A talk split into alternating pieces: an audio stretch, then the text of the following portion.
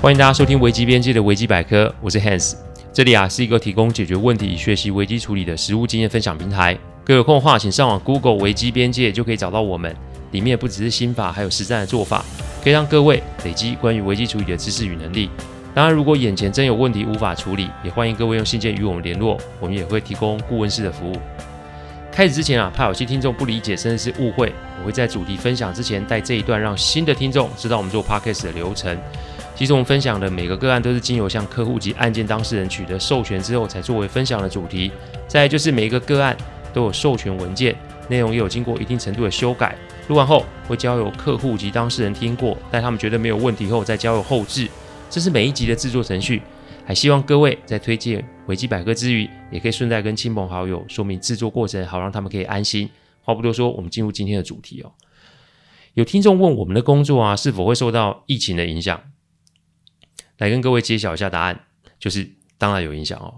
因为啊，我们只是更忙，疫情会造成很多以往不曾发生的问题发生。今天啊，就是要情商客户，让我插队一下，分享这个案例。因为这种事情啊，现在正在慢慢的发生中。你只要有在外面工作的听众，都有可能遇到这类的问题。因此，请好好的听听今天这一集哦。因为人在面临选择的时候，通常会什么都想要，结果到最后就是什么都拿不到。我们来听听 Alison 的案例。上周有天晚上，我在吃饭的时候，突然发现有个陌生的讯息。一看，原来是听众啊，加入我们的 Line at，然后提问问题哦。他的问题是：如果公司目前的防疫政策有漏洞，一没分流，二也没规划在家工作，更可怕的是啊，还发公告劝导大家不要休防疫相关的假，还请大家共体时间度过这段时间。公司的内部常发生群聚现象，请问我告到底该怎么办才好呢？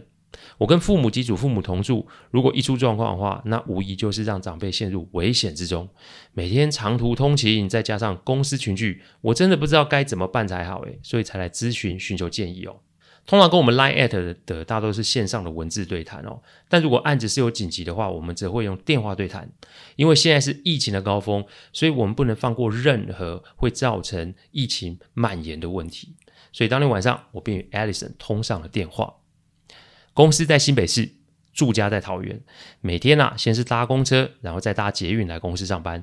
怎么看都是充满了风险哦。那每天在公司九个小时以上的时间，连喝水及用餐都要费尽心思找没有人的地方。这无论对于心理及生理都会造成一定的影响。所以长时间拖下去的话，一定会有状况发生哦。要知道，免疫力下降也是一个容易被感染的状态哦。所以我先是请他周一先请事假，让自己有长一点的。思考及处理时间，给建议的时间啊是短的，但做决定的时间是长的，所以给自己多一些些时间绝对是好的。而刚好星期一啊是他补休的日子，因为啊他会有满满三天的时间可以做思考。我们的这个行业啊不是做道德劝说，我们的这个行业是给予真实的建议，因为真实，所以会让当事人纠结；因为直接，所以会让当事人考虑。因此，多一些个人时间，绝对是当事人所需要的。以下是我给他的几点分析。第一点分析，公告内容啊，的确离谱，但其实是反映出公司已经在做准备哦。这类的公告其实并不少见，特别是在三级警戒之后。在这里啊，要为企业主说几句话，因为无论是分流工作还是在家工作，疫情对于经济的影响绝对是巨大的。特别是新北市应该是全台疫情最严重的地方，所以一旦启动四级警戒，那无疑就是封城。那只要一封城，公司的经营就会受到更大的打击喽。所以我提醒 Alison，公司的确有可能在采取拖一天算一天的策略，但有没有可能公司的确也是在为第四级警戒做准备呢？Alison 是公司的小主管，所以代表他不可能随时掌握公司所有的政策。因此，这个时候并不是片面判断公司的做法是好还是不好。他现在要做的是投石问路，借由向上级提问，才有办法判断出公司的状态是哪一种啊。第二点分析，工作是否适合分流或在家工作，应该是你提出来才是啊。再，最重要是，当我问 Alison 他的工作是否可以适合做分流还是在家工作，他其实并没有给我很肯定的回答。每一间的公司的架构都有所不同，所以一时半刻你要公司立马决定分流还是在家工作，这无疑是困难的。除非平日就有在准备或是产业都是线上作业的公司才会有所准备。以 Alison 的公司，它是属于传统产业来看，就很容易判断出公司并没有类似的机制。因此，在这个时候，是他自己要先盘点自身工作，看他的工作是否适合分流还是在家工作才是。因为你如果连自己都不清楚，然后就问上头的意见，各位觉得答案会是什么？在这个非常时刻，我劝各位要反求诸己，意思啊是。自己要先有一个清楚的概念，这样子在跟公司协商或是讨论的时候，才会比较有方向感。你不要把问题当成问问题，当然是丢包的一种方法。公司现在需要是员工替他们分忧解劳，公司并不缺抱怨，甚至是会想要用反抗公司政策的员工。再像 Allison 底下有三名部署，所以我请他要利用这个时间规划及思考，如何使用分流或是在家工作，可以达成工作效能的最大化。这也是为什么我一开始要他星期一休假的原因。想跟做是不同的啊，但如果他可以先做出来，这对接下来的协商将会大有助益。第三点分析，运用个人的因素协商会比公然挑战制度来得有效及安全。各位比较一下 这两句话有什么不一样？我有些建议，不知道可不可以？我觉得这个问题，这个角色是有问题的。跟人说话通常都会做第一个用句。那跟公司沟通，难道要用第二个用具吗？我常问学生啊，公司为什么要开会？因为在我看来，会议的召开就是针对现有制度要做改善或是升级。所以制度如果真的这么好用，那公司理当来说就不会乱了手脚才是啊。因此，身为一个员工，如果公开质疑公司的政策，那他的下场又会是什么呢？承认一个错误，那无疑就是打开潘多拉的盒子。而且公司的制度里面都会夹杂各部门的利害关系。正所谓啊，盘根错节就是这个道理。在这个非常时期，公司有可能会搬石头来砸自己的脚吗？我之前有分享过关于忠诚与奸臣的文章。忠臣为什么这么短命啊？因为他们戳中的都是，恰恰都是君主的痛处。所以哪怕是牺牲掉他们，也不可以公开的承认啊，因为天子是不会错的嘛。这就是一个人性的思维，不是吗？所以既然是如此，那公开批评及要求公司改善，不就是引祸上身的举动吗？因此，用自身的问题来协商就是一个方法：一不批评公司，二不放弃公司，三不影响公司。怎么说呢？要想想哦，万一自己在通勤的途中感染疫的话，那无疑就是为家庭及公司带来巨大影响。公司万一有员工因此确诊，那暂停营运、接受裁罚，这都是会发生的事。所以，如果可以预先做处理的话，公司的风险就会降低一些，而我家中的风险也会相同的降低啊。再来，则是 怎么提出替代方案？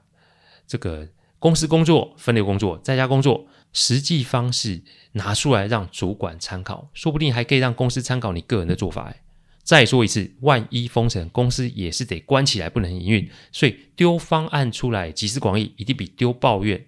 出来引发对立来的有效啊！一切都是我个人的问题，以此为出发点，降低公司的防卫心态，这才会有解决问题的机会啊！第四点分析，子弹库存盘点，看能撑多久。打开履历，寻找相关的备案。世界上没有百分之百的解决方案，所以万一公司真的要是坚持己见，不愿改善，那么 Allison 就要思考后路啦。我提醒他，眼前不要被感染才是最重要的，因为万一他被确诊的话，这份工作无疑就是保不住。再者是，如果他染疫的事被传出去的话，请问公司会有公司敢用他吗？各位听众，如果你身边的同事染疫的话，你们会希望他再回来公司上班吗？人不为己，天诛地灭，这是一个基本的人性考量。所以，摸着你们自身良心去想想看，你们是怎么想的。在这个时候，保持自身健康远比保有现在工作来的重要许多。再来计算一下自己的粮草有多少。找工作不是一天两天的事情啊！在我看来，这个时候仍有在找人的公司，所以不会完全的没有机会。但 Allison 要一边做一边找，还是全心投入来找，这就会有不同的效果喽。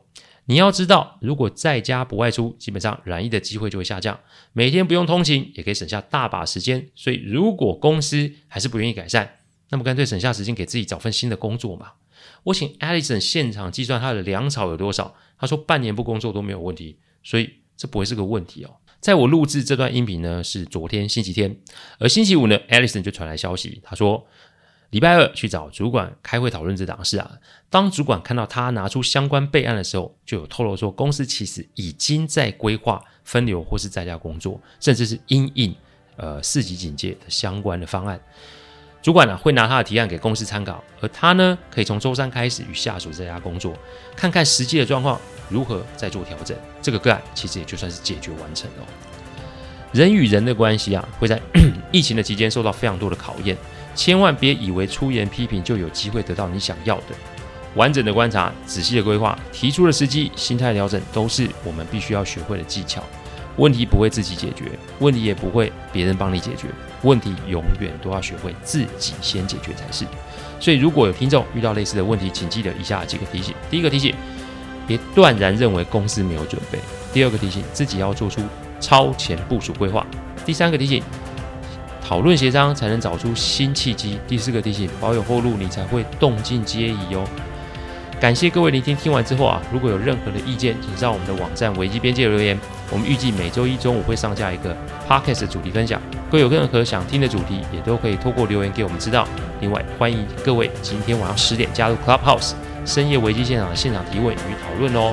我们下周再见，拜拜。